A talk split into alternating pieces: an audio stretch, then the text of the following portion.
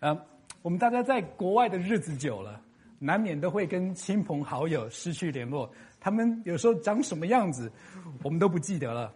啊，我的家庭的人又超级多的，我有十二位叔叔阿姨，我有三十多个表兄弟姐妹，以及数不尽的侄子外甥。偶尔回国过年，跟一大群人坐在一起吃饭的时候，我最常说的话就是：“不好意思啊，请问。”请问你是谁呀？啊，还记得五年前的年夜饭，坐在我跟我外婆中间的是一位二三十岁的小姐啊，我完全不知道她是谁啊。可是我看她，她跟我的舅舅跟阿姨他们都愉快的聊天，然后她还帮我外婆夹菜啊。我看她跟大家都很熟，我就自然的以为说，哦，她大概是我多年不见的表妹，所以我就拍她的肩膀。笑着对他说：“嘿，表妹啊，真是女大十八变呐！那就算我走在路上撞到你，我也绝对认不出你是谁。”我说完之后，我全家的人都张大嘴巴，呆呆的看着我。最后是来是是我妈妈，她出来打破沉默，出来解释说：“哦，不好意思，忘了介绍，这位小姐她叫雅尼。”他是外婆的看顾，他来照顾 外婆已经两年了，好丢脸，好丢脸！我的额头当场当场爆出三条线出来，有够尴尬的。从那次之后，每年过年我最常问的问题就是：呃，不好意思，请问你是谁？或者说不好意思，请问那个人是谁？因为问问题不丢脸，但不熟装熟认错人，那才丢脸。圣经里面也也记载了一件在吃饭的时候认错人的事情。呃，两千年前的犹太人，他们吃饭的方法跟我们现在吃饭是不一样的。我们现在吃饭是坐着吃饭，可是两千年前他们的吃饭的方法是横卧在炕上吃饭的。啊，他们在卧的时候，他们把脚朝外，一群人用天女散花爆炸式的方法围着食物吃饭。啊，当事人他们把脚朝外，因为他们都穿着草鞋，而他们走的路又是跟鸡、猪、牛、羊共用的泥巴路，所以脚难免会有点味道，特别的脏。啊，为了不干扰吃饭的雅兴啊，他们把最干净的头对着里面，把最肮脏的脚对着外面，而洗脚这种工作当然是留给家中最低贱的下人来做的。来看看今晚的故事。有一天，有一位叫做西门的法利赛人，请耶稣去他们家吃饭。啊，法利赛人是指当时的社会精英。啊，这些人在学校，他们曾经是学霸；在商在商场上，他们总是尖子。他们是知书达理的成功人士，一级棒。那这样子的人请吃饭，我们可以想象，必定酒水丰盛啊。而耶稣在当时，他也是非常有名的人。他到哪里都会有一群人围着他，大家称他为老师，称他为先知。呃，大家想一想，这样子两个人在一起吃饭，啊，必定是把酒言欢，相恨渐晚。耶稣兄，小弟西门，以茶代酒，先敬你一杯。可是这顿饭并没有吃的很愉快，反而吃的很奇怪。大家看第三十七节。饭吃到一半，一位有罪的女人。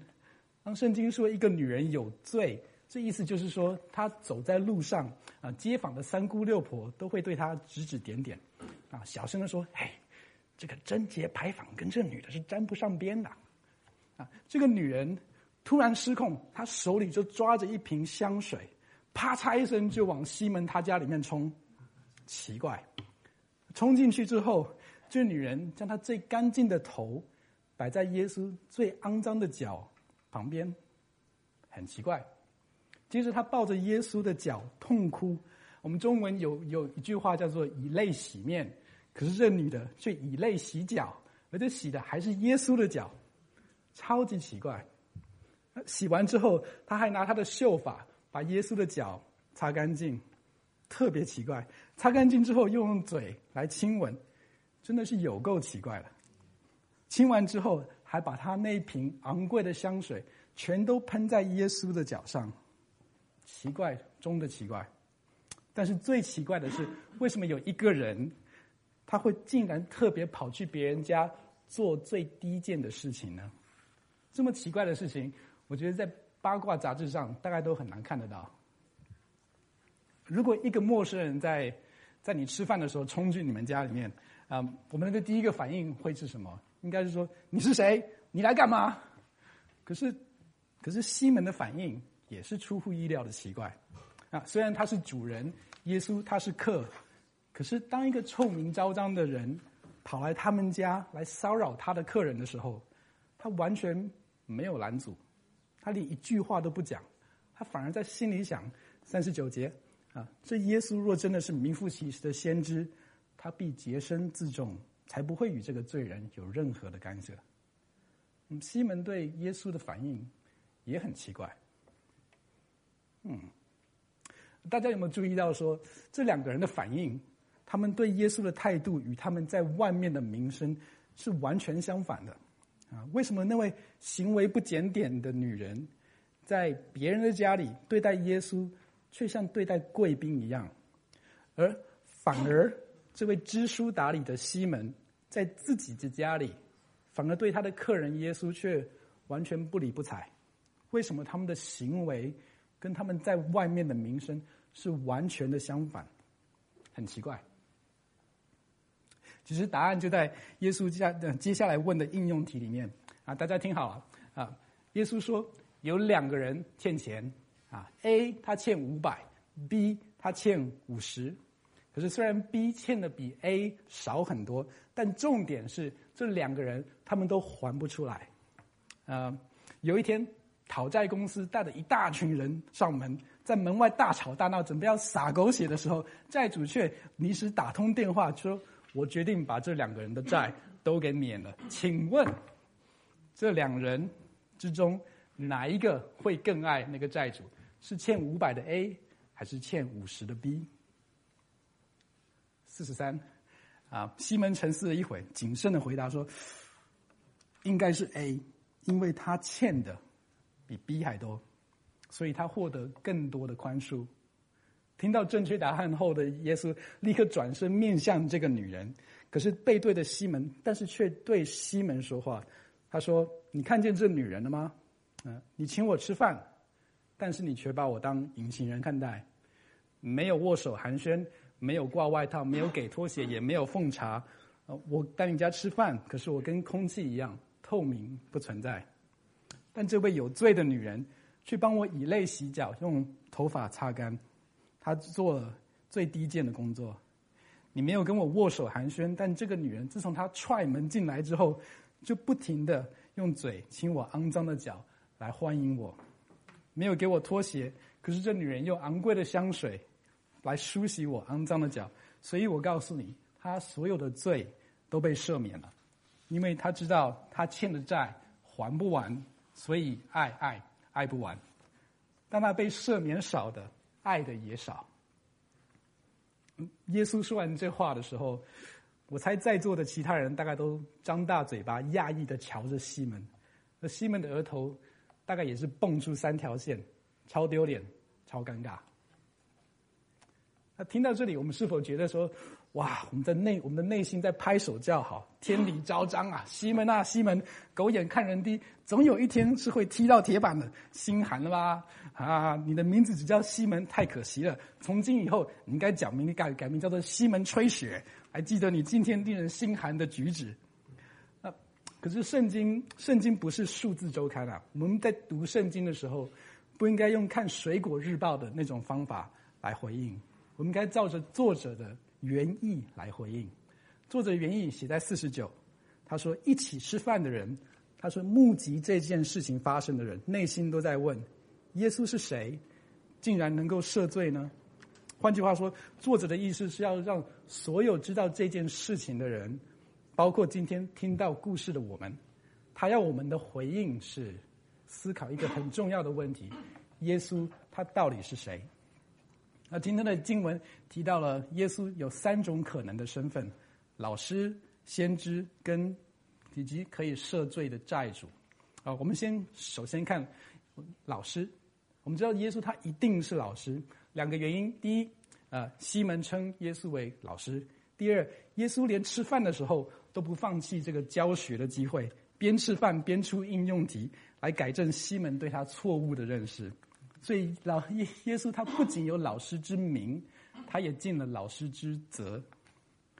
我们现在的社会，呃，常常把耶稣当成老师看待。啊，许多人照着耶稣的教导来生活啊，比方说我们要爱人如己啊，或要啊原谅其他人，这些都是我们常常所听见的做人的准则。想必大家也同意说，耶稣他一定是个老师。可是，耶稣他只是老师吗？我们来想想看，他第二种身份——先知。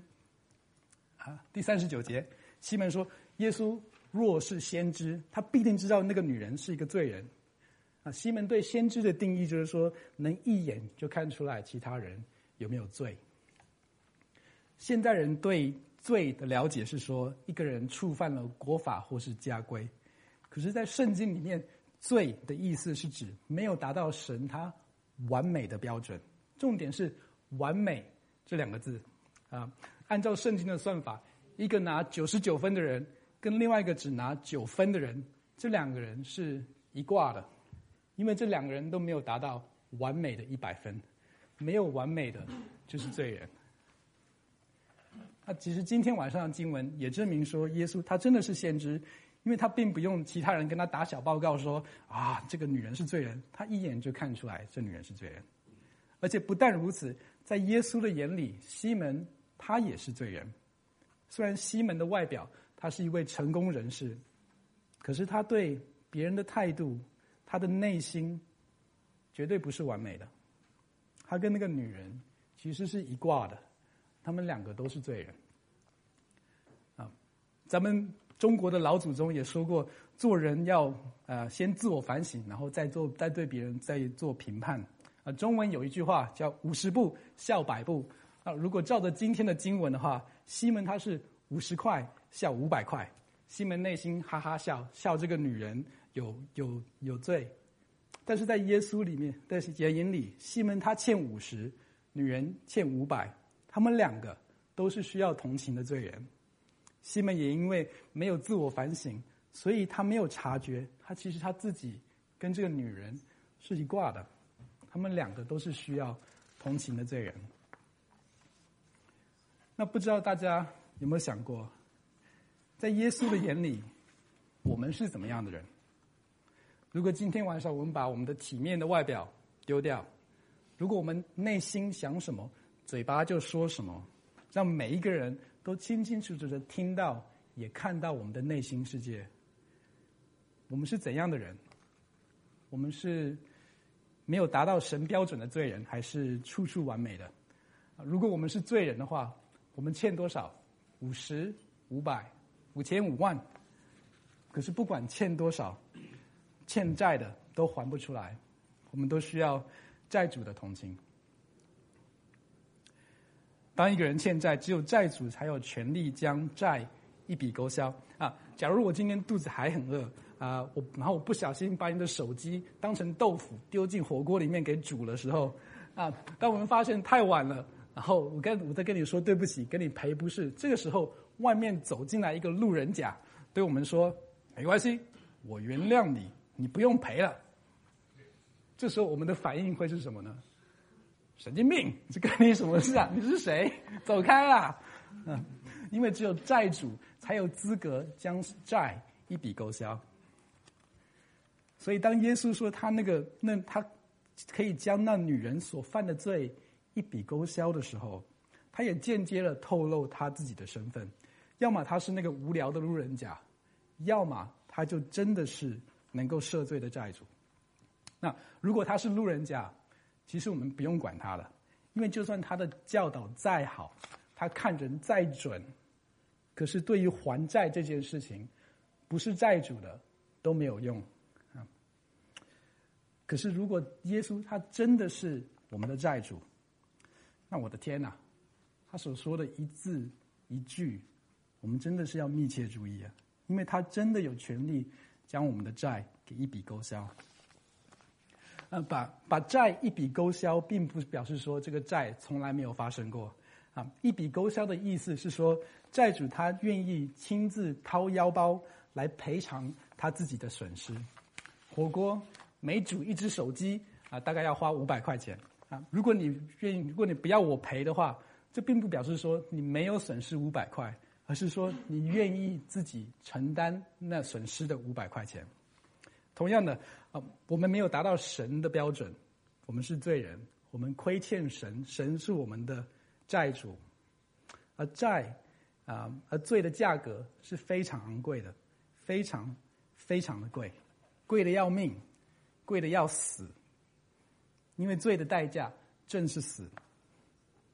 所以，当耶稣说他愿意将那个女人的罪一笔勾销的时候，其实说说他是愿意要帮这个女人付这昂贵的代价，而他付这昂贵的代价的方法。就是上十字架，以命偿命，他用他自己完全没有罪的命，来付罪所需要的代价。因为耶稣在十字架上已经付出了罪的代价，而且他也愿意帮助爱他的人还债。耶稣成了我们这群还不了债的人唯一的希望。耶稣他不但是老师，他也是先知，但他最重要的身份。是能够赦免罪人的债主。在了解耶稣的身份之后啊，我们总算知道为什么那个有罪的女人会把耶稣当成救命恩人那样子的对待。因为那女人她很清楚她自己是罪人啊，她每天走在路上都有许多三姑六婆自动的会提醒她。那这就是女人在认知自己的身份之后啊，她也深切的体会到耶稣对她的重要，所以她会用宝贝的眼泪。以及头发来清洗耶稣他肮脏的脚，因为在十字架上，耶稣他用更宝贵的生命来清洗更肮脏的罪。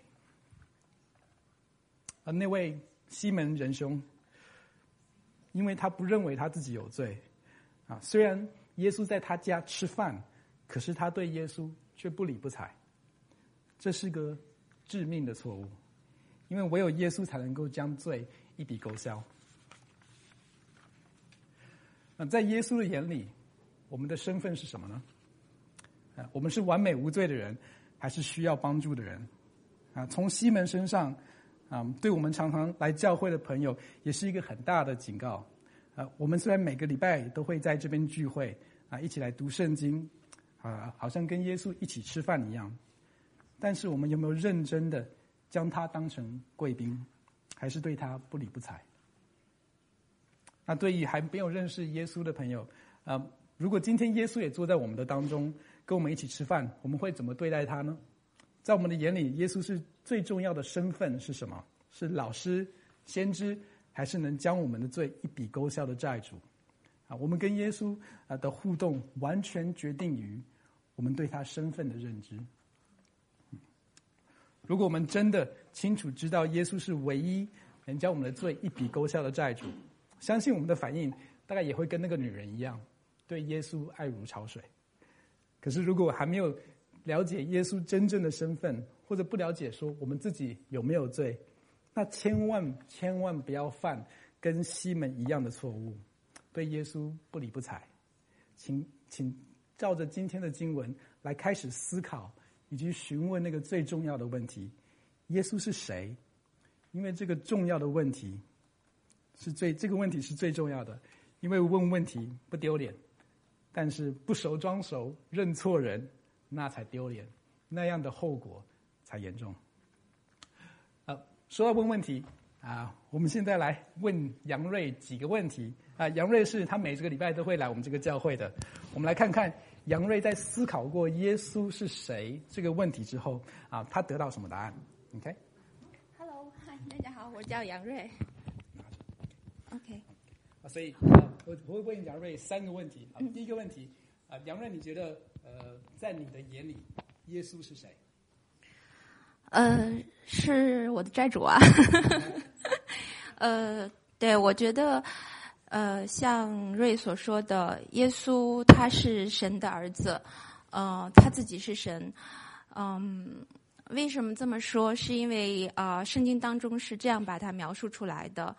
嗯，呃，圣经对我来讲，它是神所启示的一本书，是神的话语。神是通过这本书在为耶稣基督啊来给我们做见证。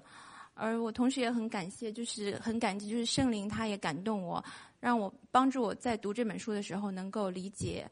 还有接受圣经对耶稣基督的这样一个身份的嗯确认。好，第二个问题，那在耶稣的眼里，你是谁？我是欠债的。嗯，我想呃，在耶稣的眼里，就像刚才那个经文当中所啊分享的，呃，其实我们都是罪人。都亏欠了，嗯，神最初啊对我们的设计所赋予我们的荣耀，只是说，也许有的人亏欠了啊五百个金币，有的人亏欠了五十个金币，但其实本质上都是一样的，我们都是亏欠了神的荣耀的，嗯，都是罪人。嗯，为什么这么说呢？嗯，我最初对我很感动的是，圣经当中就是有第一本书就是创世纪。呃，我当时看第一本书《创世纪》的时候，就是描有描述神最初的创造。嗯，我当时觉读那本书，我就觉得那里面对神最初创造的啊那个描述是非常美好、非常和谐的一个关系，呃，就是让人非常向往的一个关系。可是后来因为啊人的骄傲，人犯了罪，远离了神。嗯，这个呃这之后呢，就是人和呃，人之间的关系，人和所有其他被造物之间的关系，以及人和自己生存环境之间的关系，都因为人远离了神，嗯，这个关系都破裂了，就像受到了咒诅。所以，嗯，我们今天可以经常看到，其实我们人和人之间是这这种关系的破裂，嗯，就我们。和朋友还有亲人之间，我们总是很努力的想要去相爱，可是我想每一个人都会经常感受到的反而是伤害。嗯，人和呃自然还有和我们生存环境的这样的一个关系，其实也是很明显的。嗯，我们去人类因为过度的需求，经常去过度的砍伐，还有啊对这个珍稀动物的啊捕杀，还有对海洋生物的这种。啊，过度的捕杀都使得呃我们的这个环境在不断的恶劣，嗯，还有这种产生的不断产生的白色垃圾，那些不可降解的垃圾，都造成了这个我们生活的这个家园的一个很沉重的负担。嗯，从很多的侧面都可以看到，人确实是一个现在最最的当中的这样一个状态。嗯，而且人通过自身，嗯。好像很难摆脱这样的一个状态。好，最后一个问题，最后一个问题。对 对，你知道说耶稣是债主，知道我们是欠债的。那你跟他的，那我们跟他的关系是怎样子？当我们认清我们自己的身份之后，我们跟他的认关系是如何？呃，我想就像嗯，这个经文里面说的，呃。耶稣他是因为耶稣是神，他真的很爱我们，所以他看到我们人在这样一个深陷最终而无法自拔的状态，他，嗯，他希望解救我们出来，而且恢复他最初创造时候的那样一个和谐美好的关系，呃，所以耶稣就选择，嗯，谦卑自己，才就是取了人的样式来到人的当中，而且他顺服了。这个上帝对人的这样的一个救赎的计划，选择自己选择被钉死在十字架上，然后承担了人的这个啊罪的刑罚，担当了世人一切的罪，嗯，并且他的他所在十字架上所流的宝血也成为一个对世人的罪的一个遮盖，使得我们能够在神的面前称义。能够重新建立和神之间的这样的一个关系，嗯，所以就好像那个这这段经文里面讲的那个有罪的妇人，她深深知道自己是个罪人，所以她就是唯一他想他需要做，就是他伸出手去接受这个救恩，就和今天我们每一个人一样，我们唯一需要做的就是去，嗯，伸出手来，呃，接受耶稣基督是我们的救主，然后接受他对我们生命的改变，嗯，然后完成神就是所预定的这样的一个救赎的计划，嗯，我想在通过这个重建人和神之间的这样的一个关系，嗯，我们才有机会重新建立人和人之间。人和其他这些受造物，以及人和自身的这个生存环境之间的关系，从而能够恢复最初神所创造的世界的这样一个和谐。OK，好，谢谢，谢谢杨瑞。